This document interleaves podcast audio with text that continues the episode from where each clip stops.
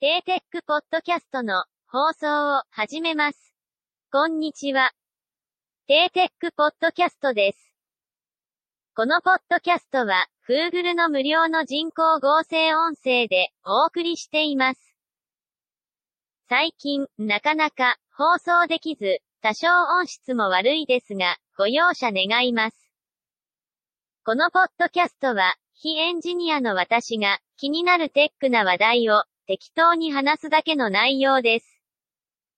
今回は、テックな話題なのか、微妙ですが、シェアサイクルについて、話したいと思います。別に、新しいサービスではないので、利用してる方も多いかもしれません。シェアサイクルは、自転車を他の人と共有するサービスです。使いたい時だけ、料金を払って、自転車を借りて利用することができます。自転車を借りるサービスとしては、これまでにもレンタサイクルがありました。シェアサイクルはスマホアプリで利用可能で、借りた場所と違う場所で返却できる特徴があります。シェアサイクルの貸し借りの場所はサイクルポートやサイクルステーションと呼ばれています。シェアサイクル自体も自転車シェアリングやコミュニティサイクルという別名があるようです。東京都でもよんしゃがシェアサイクル事業をやっているそうです。中でも エヌティーティー ドコモの子会社が運営してるドコモバイクシェアが有名だと思います。東京ではじゅういちのくではっぴゃっかしょはっせんごひゃくだいのサイクルポートと自転車が設置されています。ドコモバイクシェアを使うには、最初に公式サイトやアプリで会員登録が必要です。ただし、キャリア決済だと会員登録は不要になるみたいです。自転車を借りる方法は、会員 アイシー カードで借りる方法とパスコードで借りる方法があるみたいです。料金はいっかい会員で最初のさんじゅっぷんでひゃくごじゅうえん、その後はひゃくえんになります。ドコモバイクシェアの注意点としては、サイクルポートによっては混む場所もあるそうです。また、利用予約できますが、にじゅっぷん以内に利用しないと自動的にキャンセルとなります。さらに、電動自転車なので、自転車のバッテリー残量確認も重要となります。私は新しいサービスに消極的なので、今までシェアサイクルを利用していませんでした。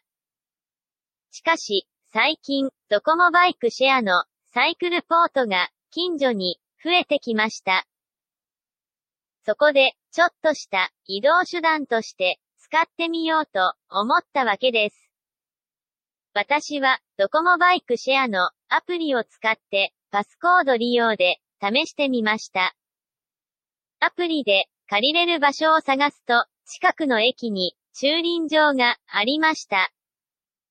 アプリには自転車の台数や各自転車のバッテリー残量も表示されていました。ろくわり以上残量がある自転車がにだいあり、それを借りようと思ってました。実際、駐輪場で自転車を確認すると、バッテリー残量はさんわりしかありませんでした。私は仕方なくバッテリー残量がさんわりの自転車を借りたわけです。